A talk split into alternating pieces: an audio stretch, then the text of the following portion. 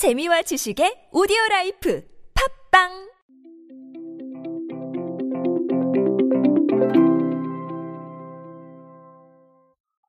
여름 하면 가장 먼저 생각나는 거 뭐가 있으세요?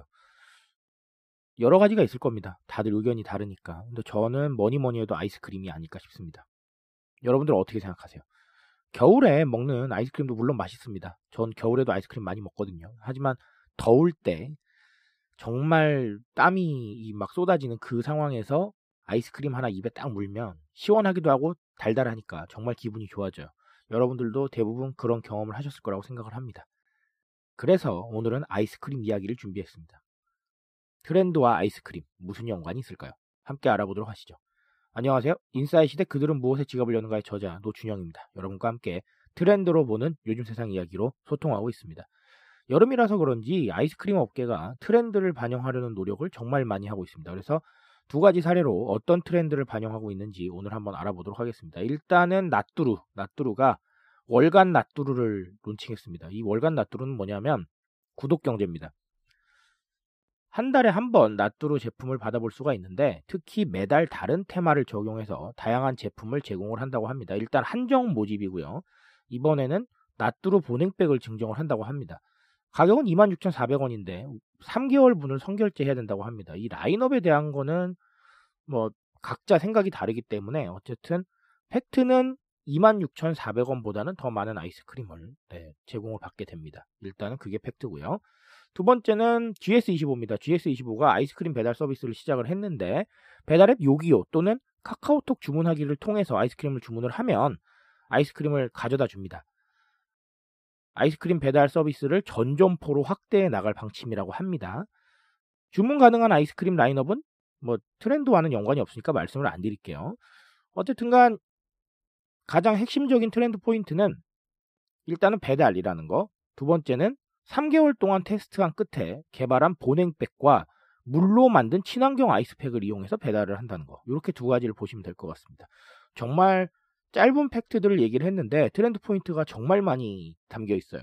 일단은 구독 경제가 담겨 있죠.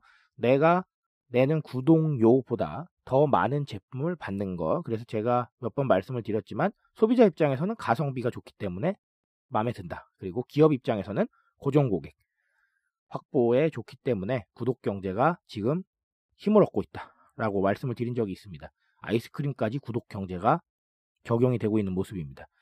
또 하나는 GS25 배달이죠. 배달은 여러분 뭡니까? 배송과 배달은 다르게 생각하셔야 됩니다, 여러분. 배송은 편리미엄 쪽에 가깝죠.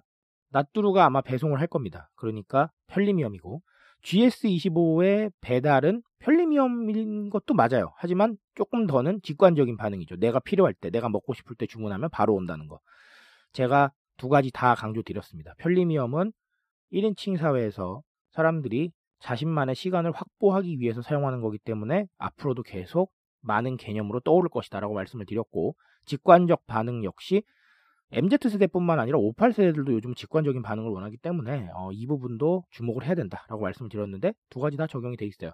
그리고 하나 더는 친환경 아이스팩 미닝아웃이죠. 제가 미닝아웃 말씀드린 적 역시 있습니다. 뭐라고 말씀을 드렸었냐면 개별 자아들 혹은 기업들이 뜻을 드러내면서 나의 생각을 드러내면서 소통하고 있는 것은 신뢰도를 확보를 하고 그 소통 구조만으로도 소비를 유발할 수 있는 좋은 선택 중 하나다라고 지적을 드렸습니다.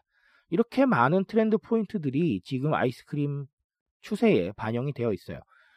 우리가 쉽게 접하고 쉽게 살 수 있는 아이스크림이지만 그 아이스크림에 이렇게 트렌드 포인트가 많이 반영돼 있다는 거에 어, 놀라실 수도 있을 것 같고 그리고 흥미롭게 생각하실 수도 있을 것 같고 별다른 생각 없으실 수도 있을 것 같고 이건 사람들마다 다 다를 테니까요.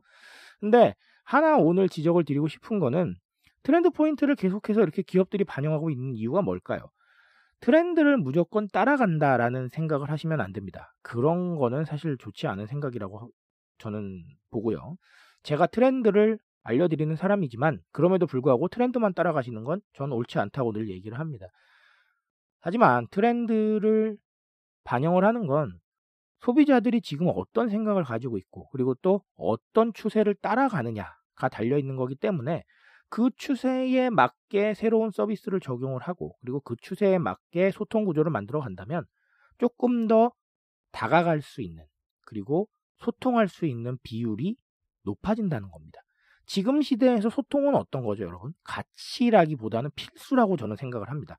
누군가가 나의 목소리를 들어주고 누군가가 나의 이야기를 반영한다는 건 정말 감동적인 일이고 그리고 4차 산업혁명 시대에 가면서 사람과 사람의 대면 소통이 점점 사라져가고 있는 시점에서 정말 중요한 가치로 떠오를 거예요.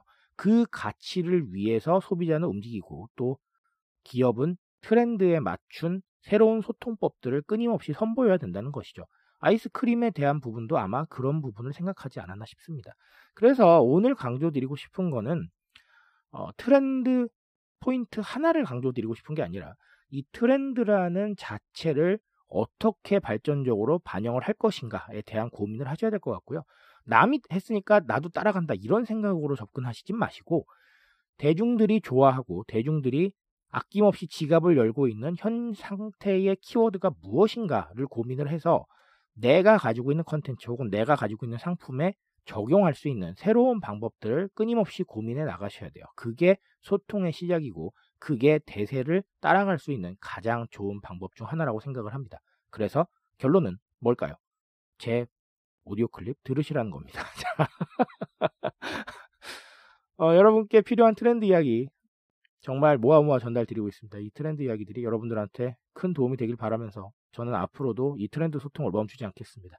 아이스크림 오늘 사드실 때는 그냥 사드시지 마시고 어, 여기에 어떤 트렌드가 반영돼 있나 그리고 이 기업이 어떤 트렌드를 적용하고 있나 한 번쯤 고민해 보세요. 그런 고민들이 여러분의 발전 그리고 여러분의 방향성에 큰 도움을 줄 겁니다. 오늘은 여기까지 할게요, 여러분. 감사합니다.